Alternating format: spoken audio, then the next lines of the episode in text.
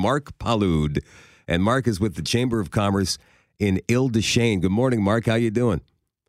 Good morning, Shadow. Doing well. It was uh, kind of a, a, last minute rushed sort of thing that you're on with us this morning, but it's cool. I mean, Ile des Chenes is one of those places that people think is almost part of the city, but you guys have got your own thing going on out there, right? We do. We have lots of things happening here, and uh, like you say, we're part of the capital region for Winnipeg, which is just ten minutes south of the city. So you're closer to Investors Group Field than people who live in Garden City or Transcona or St. James Assiniboia. Exactly. So, Marc, tell us about Ile des Chenes. What's going on out there? So, Ile des Chenes started uh, um, back in 1956, where when the Trans Canada Pipeline started to build a pumping station. That's kind of where the growth started to happen in Ile des Chenes. Uh, the name came from an, the Oak Island settlement, which, when it flooded, people had to relocate to higher grounds, and that's where there was uh, an island of oak trees in English, and then they used that and called it Ile des Chenes. Oh, cool. So, do you so actively uh, get? I mean, you're a member of the Chamber of Commerce in Ile des Chenes, right? Yeah, it's actually the Retail Chamber of Commerce, and I'm the vice president for it. Okay, so it, the, the entire municipality then. Do you guys Correct. Actually uh, go after people in Winnipeg and get them to, to consider moving out out there? There is some uh, economic development happening in conjunction with the town of Niverville to do that um, coming in the very near future. So we, we have seen a lot of growth in people wanting to move and have the country life.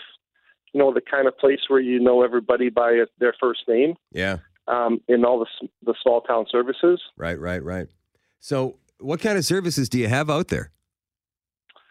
Um, okay, so we have uh, you know everything from we got two schools, the post office, gas station, bar, pharmacy, fire station. We have our own ambulance station now as well. Doctor's office, massage therapists. Uh, we have an RV park, uh, self storage facility. We even have an antique store. Did I hear you say golf shop. course in that list yet, Marc? Was golf course mentioned in there at all? two golf courses, Shamrock and Southside. Ah, yes. I've played Shamrock before. I never played Southside. Anyway, I'm sorry. Continue, please.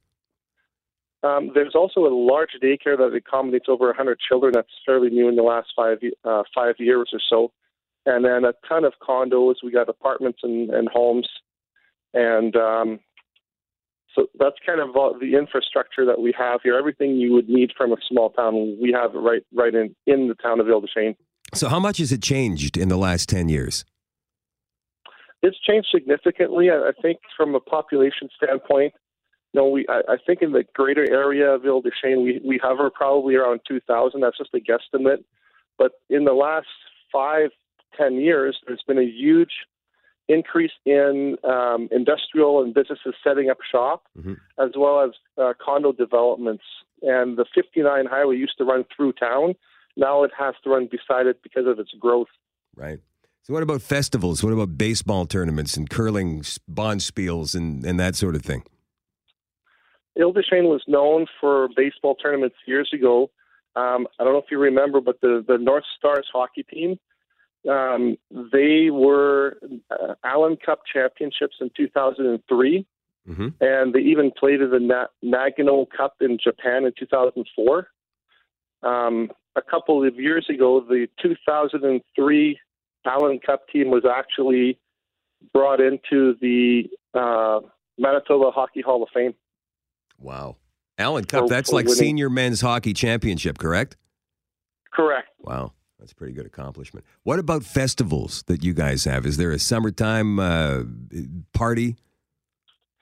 Des um, we just had our, our festival. It's a winter festival called the des Snowman Festival, and that happened actually just last weekend. Um, and it's it took place at the Trans Canada Center, mm-hmm. which is a brand new high end facility um, to, that can seat 500 people. It's a world class event center. Wow. Um, and that's where we the Chenes Snowman Festival took place. Excellent, Marc. Listen, we got to get going, but thanks for taking the time this morning to speak with us on the Small Town Salute on behalf of Ile des Chenes and the RM of. I'm going to say this properly once and for all. Ritchot. Did I say it right? That's fine. That'll do. That'll do. Thanks, Thanks, Marc. Shadow. Have a good one. Okay. All right. Bye bye. Bye.